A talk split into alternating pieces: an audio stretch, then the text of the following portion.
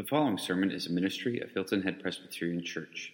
For more information, visit us online at hiltonheadpca.com. This morning we're continuing in our series of looking at powerful service, of coming and saying God has called us to serve the needs of one another for the ultimate expression both of His glory, but of uh, leading others to a saving relationship in Jesus Christ, to go and to make uh, disciples. Last week we considered uh, in Acts how our mission is from Christ, our example is from Christ, and our power is from Christ. And so we go out and we do that. And here at the church, our serve ministry is developed around uh, the, the verse that says that we are to be witnesses in Jerusalem and Judea, our local area, and then, in Jerusalem, then Judea and Samaria, and then through the ends of the earth. And so we have local serve team, we have a national serve team, we have an international serve team who works on behalf of you uh, in our church uh, to consider ministry partnerships of how best and strategically uh, to take your incredible generosity through your tithe and offering, uh, through a special offering that we will give next week of commitment to give up and beyond uh, our regular giving to the Lord. And we partner with ministries that we believe uh, show the love of Christ in a great and a profound way. Uh, we do that here in different ways. We heard last week from Shannon Biedenbaugh and some of the ministry uh, that we've been able to do uh, across the street in the schools. This week, we're going to hear from a national partner of ours.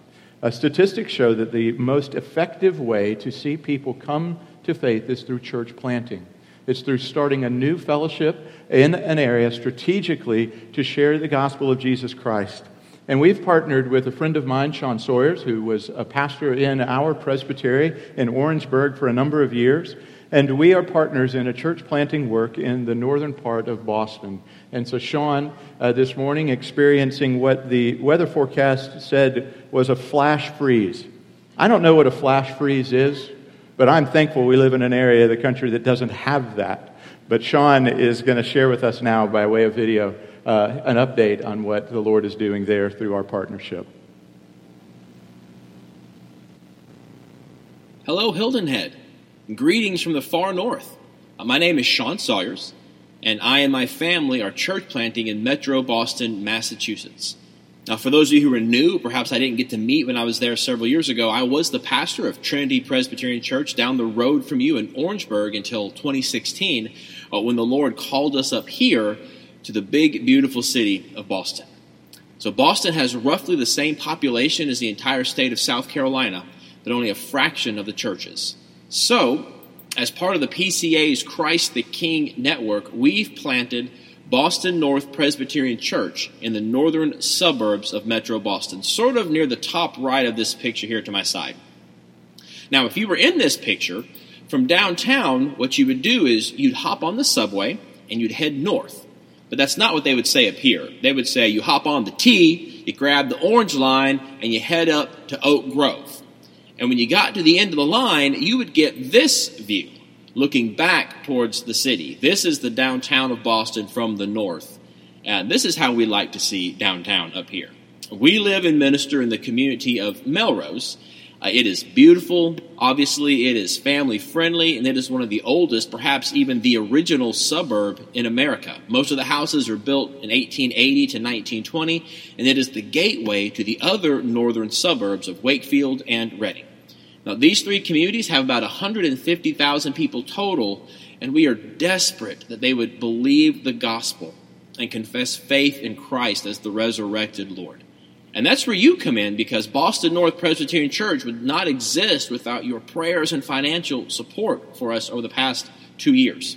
We began as a small group meeting for prayer and fellowship and Bible study uh, in homes.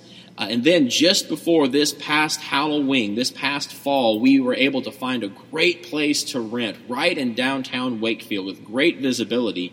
And so we launched weekly worship services just before Halloween. And since then, we've had steady visitors, and we are gearing up for a big spring and a really good Easter campaign. And we are praying that through our efforts to build relationships with hospitality and serving the community, uh, the Lord would open up doors for us to share our faith and add to our numbers those who are worshiping Jesus as he deserves. Because again, we are desperate that our neighbors whom we love and have gotten to know would come to know Jesus. So thank you for your support. We simply would not be here without you.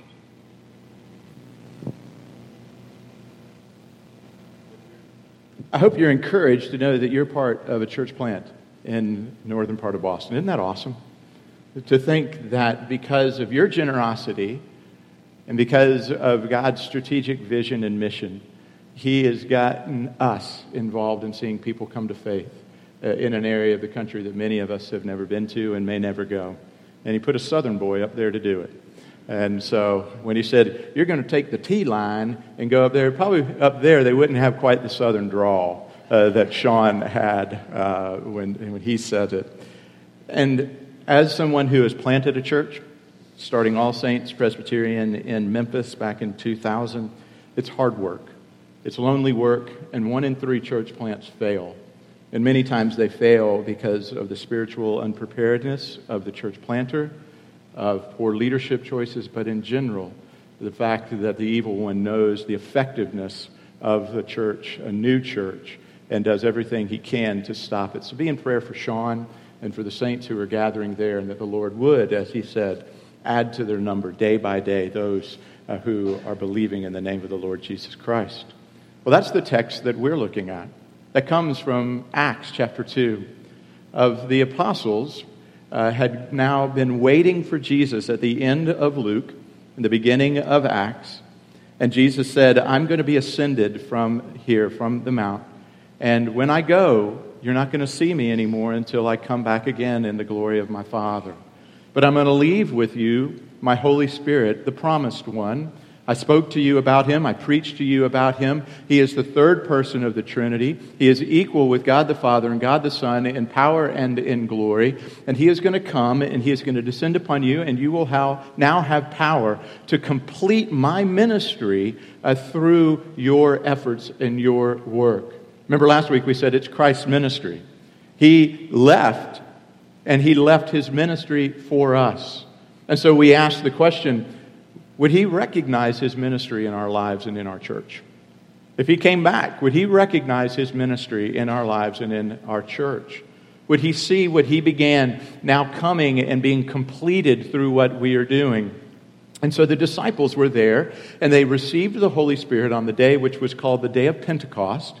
Uh, and the Holy Spirit descended upon them, and they manifested incredible signs, and they spoke uh, in the tongues, and people from other nations heard in their own language the gospel being proclaimed. And it was an incredible event where thousands of people came to faith, putting their faith in Christ the Messiah, and there was revival, as it were, and the first churches were established in Jerusalem. And now we come to uh, this part after Peter had stood up and preached, and God had been doing all of this amazing uh, stuff. Uh, we come and we see now in Acts chapter 2, verse 42, of the believers gathering together. And it's in this passage of Scripture, people have asked me, but where did we get our four pillars uh, of our ministry statement to say that we celebrate, uh, that we renew, that we live in deep community, and that we serve? It comes from this passage. And I'm going to add, I'm going to split one uh, a little bit and add a fifth dynamic this morning to our conversation. But those four pillars that we talk about in our life come from this passage For you see in Matthew 28, Jesus says, Now go into the world and make disciples. And so if he said, Go and make disciples, it is incumbent upon us to know what a disciple looks like to know the marks of a disciple so that we can target our ministries, that we can prayerfully aim all of our energy and effort towards the creation, as it were, of disciples, to develop that within your life if you're a regular member and a tender of our church. If you're new and touching uh, the church again, maybe for the first time, to say, this is what we want to see developed in your life because we are called to make disciples. And so now, in chapter 2 of Acts, we see some of the marks of a true follower of Jesus, a disciple. So if you have your Bibles, turn with me to Acts chapter 2. This is the very word of the Lord. And they, that is, the disciples, the Christians, devoted themselves to the apostles' teaching, to fellowship, to the fellowship, to the breaking of bread, and to the prayers. And awe came upon every soul, and many wonders and signs were being done through the apostles. And all who believed were together and had all things in common. And they were selling their possessions and belongings and distributing the proceeds to all as any had need. And day by day, attending the temple together and breaking bread in their homes, they received their food with glad and generous hearts, praising God and having favor with all the people. And the Lord added to their number day by day those who were being saved. This is the word of the Lord. May He add His blessing to the reading and to the hearing of it. Let's pray. Father, we ask now that you would teach us by your word and through your word, that your Spirit would open our minds as you opened the minds of the disciples as you walked with them, that they might understand the scriptures. So now, by your Spirit, would you open our minds that we would understand your word, that we would take it to heart, and that we would live accordingly. This we pray in Christ's name. Amen. So, the essential question is what is a disciple? You could go online, do a Google search, and you would find list upon list almost every ministry that is in a disciple making ministry. The navigators young life fca uh, churches have different uh, lists that say uh, what is a disciple we would say that all of those lists have absolute validity and that ours isn't the sancto sancta list it's not the only list but it is what we want to see and what we believe the scriptures highlight as marks of a disciple a follower of jesus christ now, make sure as we start out that you don't make a dichotomy that is an unbiblical dichotomy. And that dichotomy is this to say that you can be a Christian and not a disciple. To be a Christian is to be a disciple. You can't be a Christian, a follower of Jesus Christ, and say, I'm not a disciple of Christ. What happens in the evangelical church, in the American church, we allow that dichotomy to act, happen. We allow that intersection to split, as it were, off, because we like to say, well, I'm a, I'm a follower of Jesus. I'm a Christian, but I'm not like one of those crazy people, a true disciple over here. No, a follower of Jesus is one of those true crazy people who basically says, Jesus is my life, and my life is oriented solely and 100% around Him, and I will do everything uh, to His glory and to His honor and by His expressed and shown will. So that's what we're talking about today. So the five things that we're going to highlight are, are that a disciple to be a disciple means to worship. At the very core of being a disciple is one who worships. Celebrates is the language that we use uh, in our mission, vision and mission statements. It says that the disciples here in verse 42, and they, that is the Christians, they devoted themselves to the apostles' teaching, to the fellowship, to the breaking of bread, and to the prayers. Many commentators believe that what this is is the gathered community coming together for regular worship. That there is a part of the regular worship. There are those components that make up a worship service the expression of God's Word, the preaching and teaching of God's Word, the regular celebration of the meal or the sacraments that are there, that we pray together and for one another, and that there's fellowship within that. This sort of the marks of what a church is. And it says later in that, and awe came upon them in all that they were doing. And at the end, it says that they praised God in verse 47. That there was a sense in their lives of the ultimacy of who Christ is, of recognizing what had happened to them, and knowing well before, hundreds of years, if not thousands of years before the Westminster Catechism, shorter catechism, was written, and that first question was asked What is the chief end of man? they understood that the chief end of man was to glorify God and enjoy Him forever. That the very express purpose of our creation was to reflect the glory of God back to Himself, to have it emanating out of ourselves by the power of His Spirit, to say we want to point everything and everyone to the beauty of our God. That it is an act of worship. John Piper wrote uh, in his book, Let the Nations Be Glad. He said, Missions is not the ultimate goal of the church, worship is. Mission exists because worship doesn't. You see, the end goal of going overseas to missions, going around the country on mission and serve work, to do that kind of work locally uh, and in our communities. The ultimate goal is to create, as it were, is to make worshipers of Christ to present Christ to them in all of his glory, the beauty of the gospel, so that they would turn their hearts from whatever it is they're worshiping, because everybody's worshiping something. Currently, today, whether you say that you're a Christian or not, you are worshiping something. You have bound yourself to something and saying, it has ultimate worth within my life. Now, anything other than Christ is an idol. And we don't have time to fully go into it, but let me tell you this about the idols that you're currently serving they will always disappoint you. If they haven't already, they will always disappoint you. We said last week that they are cisterns made by hands that are cracked, and we keep going back to them and back to them and back to them and find absolutely no satisfaction for the depth of our soul. And Jesus is saying, Come to me, the wells of living water, and drink from me, and I'll satisfy your soul. Worship and glorify me, he said, in these things. You see, at the heart of a disciple of Jesus is a passion to worship him above anything else. He is primary in the disciple's life. Sadly, through the course of close to 30 years of ministry, I hear so often a refrain that comes in various and different ways, but the refrain is I love Jesus, but. Have you ever tried to give an apology to your beloved that includes the word but? Let me help you if you have. When you say, sweetheart, I am so sorry that I acted the way I acted and raised my voice when we were talking. But if you weren't such a jerk, it would be a whole lot easier to be in relationship with you. But I'm sorry. By the way, everything previous to the but has been absolutely negated. There is a line through it. Because what you're saying is this I'm really not sorry. I'm really not sorry. I'm saying that, but what I really want to do is point out your problems and letting you know that if you fixed your problems, I wouldn't have to react the way I do. When you say, I love Jesus, but I'm not willing to give up the lifestyle that I'm currently in. I love Jesus, but I'm not going to be a generous person. I love Jesus, but I'm not going to forgive this person. I love Jesus, but it has a powerful effect on everything that comes in front of that but. You have to question whether Jesus has in your life an ultimacy. Because if he has an ultimacy in your life, then everything is on the table.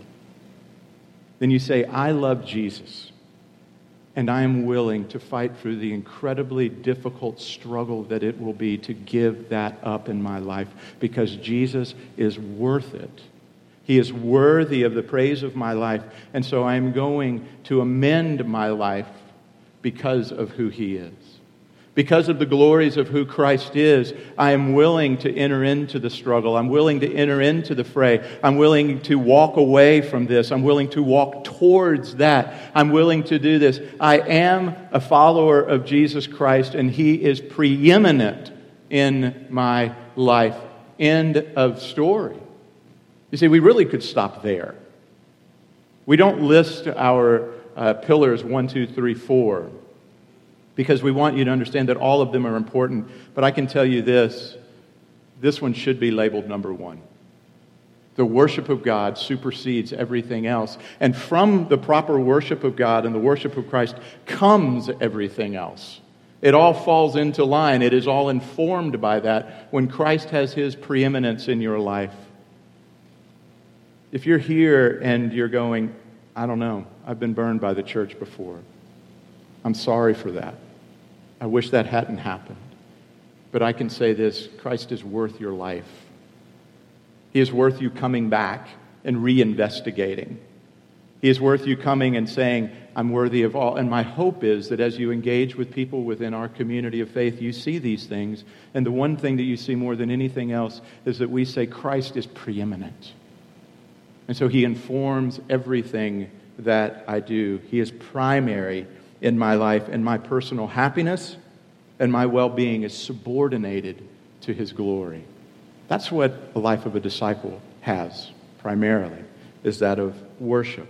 So, a disciple of Jesus Christ who's being transformed by the power of the gospel is a person who worships Jesus above all else. Yes, here. Yes, we want to see you sing more. Yes, we want you to express yourself in worship. But I want you to go out from this place, and when you see the beauty of creation, your heart is captured in worship. That you see the God of creation within creation and through creation. And you see that, and when you consider uh, the gospel and how it transformed your life, that you worship Him with praise and adoration so that it's public, yes, corporate prayer, but it's also private worship in your life. A disciple means to worship, a disciple means to learn. A disciple has as a very core element of our lives that of learning. It says in verse 42 and they devoted themselves to the apostles' teaching. Interesting word there devoted. What are you devoted to? I can't answer that for you. But it's interesting. All of us are devoted to something. And some of the ways that we can figure out what that are, how do we spend our time, how do we, uh, what's in our checkbook and all there, what is it that we're devoted to? A lower handicap, a higher score on this, more money, a bigger house, or this, uh, to be married, to have children, to get the children out of the house, to whatever it is, we're devoted to something. And it says that they were devoting themselves to the apostles' teaching. They were coming to the apostles. And you may go, that's just why would they do that? It doesn't sound all that interesting. But they understood David's words. When he said, Your word, Lord, is like honey to my lips. They were fascinated with Jesus. For many of them, they had never met him. But they had the 12 men who had, or 11 men who had, along with many of the other disciples who were there. And they would gather around and they'd say, Tell me about Jesus. What was he like? Who did he hang out with? Who was drawn to him? Were there any other people who had my skin color? Were there any other people who spoke my dialect? Were there any other people who were like me? Were there other people who, who were broken like I was broken? Was there anybody else who struggled with an addiction like I struggle with? What was Jesus like?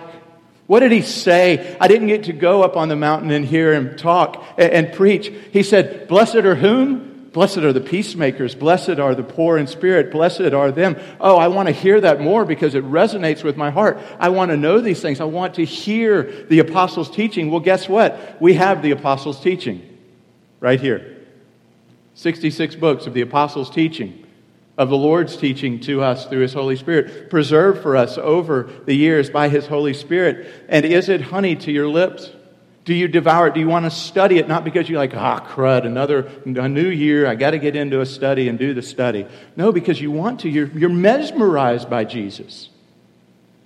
You want to know him. Think about what mesmerizes you. I know as a dad, I'm mesmerized by my sons. Even as grown men, I'm fascinated by them. I study them. I've studied them since I first held them when they came out of the womb. And I study them now as they grow into manhood and have their own families and set out on their own journeys. I'm mesmerized by them. So when I see them, I ask them all kinds of questions about their lives. I want to know them. I love when I'm in their company. I enjoy empty nesting, but I miss them. And I want to keep knowing them over the course of time. Is Jesus that interesting to you?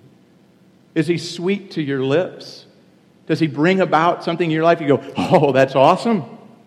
Lisa and I are kind of doing a, a, a reset in what we're eating because Thanksgiving is followed quickly by Christmas. And so one of the resets is dropping sugar. And some friends of ours lovingly gave us a box of like the world's best toffee uh, at Christmas. And we didn't get through it fast enough. And so it's been sitting as Odysseus' siren in the refrigerator for weeks now. And we were giving it away last night to some friends to get that temptation out. But just to make sure that it was still good, I made it a little bite. Oh, man. Go for about three weeks without it, and then taste it's like, so good. David said, That's what God's word is like to my heart. It's the sweet taste. It's that thing that you go, Oh, that is so good. And giving it away, like we did that box to our friends, it was hard last night to see it go. I'm going to miss it. But do I miss this the same way when I go a day or two or a week without it? Most of us don't miss it. It's not sweet to our lips. We're not mesmerized. My encouragement for you as a follower of Jesus Christ fall back in love with Him. Be mesmerized again by Him. Want to know everything there is to know. Be a learner again. Be a student of Him. Devote yourselves to the apostles' teaching. To be a disciple means to worship. To be a disciple means to learn. To be a disciple means to share. Verse 44 and following, and all who believed were together and had all things in common. They were selling their possessions and belongings and distributing the proceeds to all as any had need, and day by day attending the temple together and breaking bread in their homes. They received their food with gladness and gen- with glad and generous hearts, praising God and having favor with all people. And the Lord added to their number day by day those who were believing. Look at what they were sharing. We're going to talk about serving, where I'm kind of splitting it a little bit, but they're sharing what? Their life together. They were together. They were together in temple. They were together, uh, as it were, going about life. They were together having meals. They were together in life. They were sharing their life together. A disciple shares her life with others. A disciple shares his life with others, and others share their lives back. That's part of the one anotherness Go and see all the beauty of the one another's in the scripture that we love one another, that we care for one another, that we're with one another, that we live with one another peaceably, that we encourage one another, that we're in close enough proximity not to just be neighbors, but to be family. That we don't just live near each other, but we live with one another. That's incredibly different I look around and I see so many of you, and what you have at the depth of your being is a need that is not being met by the world around you, and that is to share your life in a place that can be trusted. We're imperfect yet, and, it'll get messed up at times, but the church is supposed to be a place for people to come and share their lives, to come in and say, Can I be accepted here? Can the scars and the wounds of my past can, can I come here and be loved by other people? Can the ways that the fall and the sin that so easily ensnares us, can those battles that I find myself in, can I share them with you and you not step back from me? Folks, it's an aside, but let me tell you another mark of discipleship. This would kind of be three, maybe A or B or whatever. A disciple doesn't flinch. When someone shares their story with you and you go, ooh, whoa, hey, you're done. They will never share their story with you again, or it will be a very long time. For you see, when we as disciples of Jesus are engaged with others, be it those who are not Christ followers yet, and we're engaged with them in their brokenness, guess what we should expect from a broken, busted up world who doesn't leave Jesus? Behavior that looks like a busted up, broken world that doesn't love Jesus. It can't get sanctified and then we won't flinch. We walk into it and we should feel emotions of anger, not at them per se, but of anger of seeing the effects of evil in their life the effects of the evil one who seeks to destroy them. And it breaks our heart, and we get angry over it, and we pray against the evil one for them that they would be freed from that. We would sense grief and sadness of that brokenness that we enter into and share. And then we would sense honor that they invited us into a sacred space to say, This is my heart. It has been broken by about everybody else that I've shared it with. And I'm hoping that you, as a follower of Jesus Christ, who's tattooed with his name right across your forehead, who says you love him more than anything else in the world, I'm hoping that I can present this to you and share my life with you, and you won't flinch. Because everybody else has flinched. Folks, that's the sharing that they did.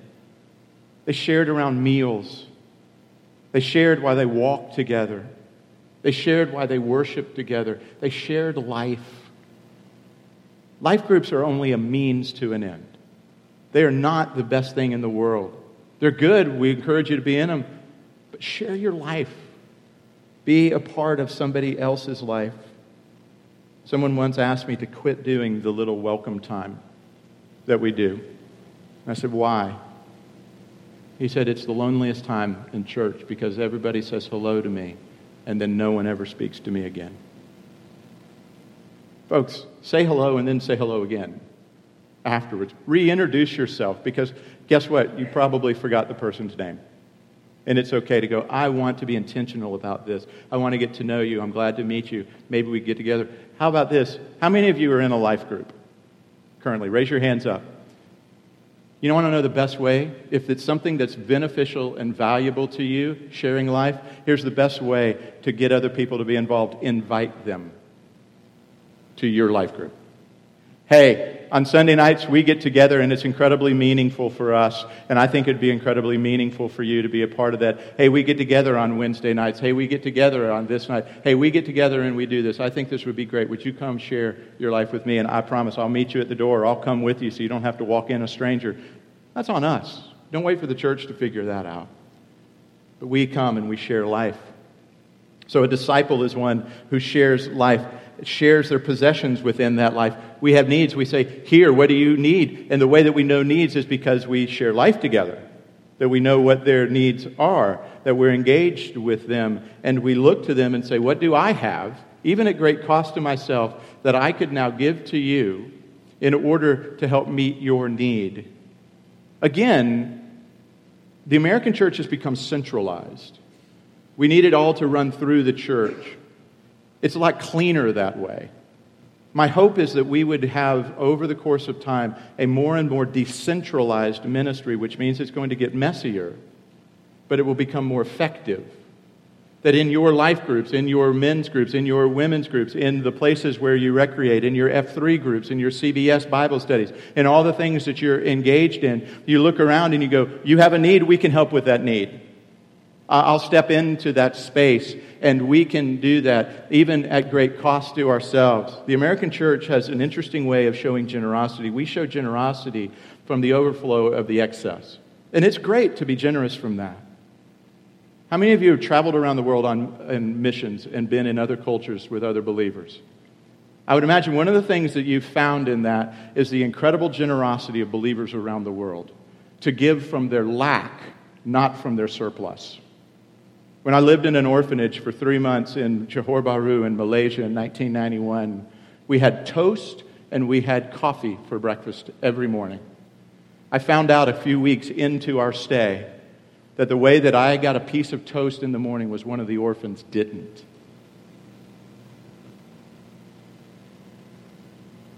Ha! When I went and stay now overseas and I go and be with others, they put me in, guess what room, if I'm staying in their home, they put me in? The master bedroom. We'd like you to have our bedroom. We'd like you to have the best. We'll be displaced onto couches. We'll be displaced so that we can do this.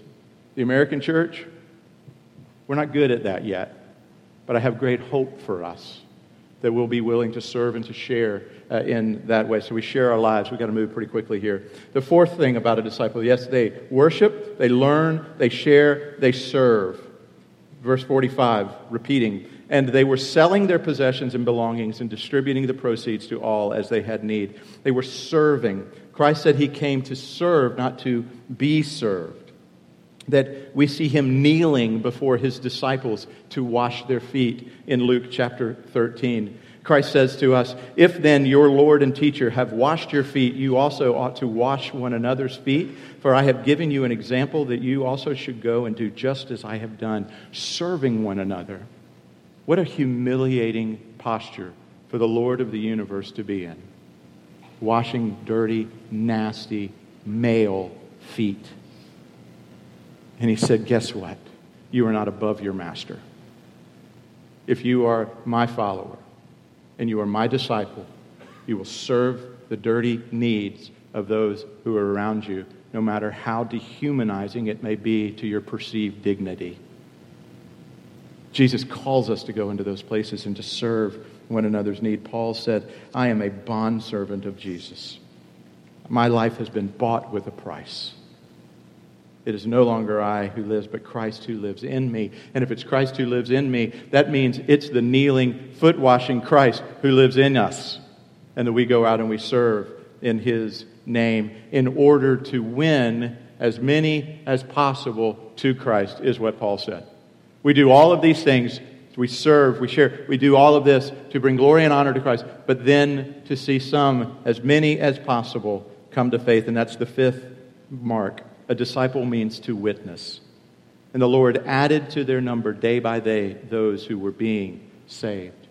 Our lives, our service, our sharing, our worship, our learning, everything that we do is bearing witness for Christ. And it is saying to the watching world, this is worth your life.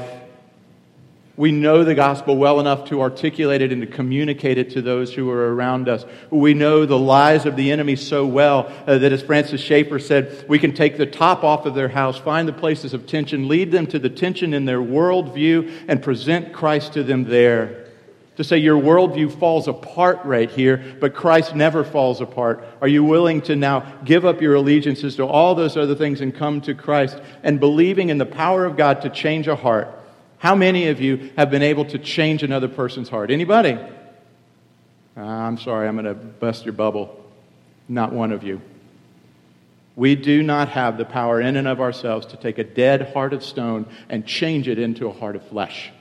We have the power to pray to an incredible, powerful God who comes in and he does stuff like this. And the Lord opened Lydia's heart that she might believe the teaching that Paul was giving, that he changed her heart. He opened her heart. And we believe this if God was able to change my dead stone heart, guess who else's heart he can change? Anybody's. We believe that. We live that. We preach that. We share that. We go out in that power and we believe that God is about changing hearts. And my hope this year in our ministries is that we would see through you the beauty of the gospel bearing fruit and seeing many come to add their names to the book of life through the ministry that God has given to you.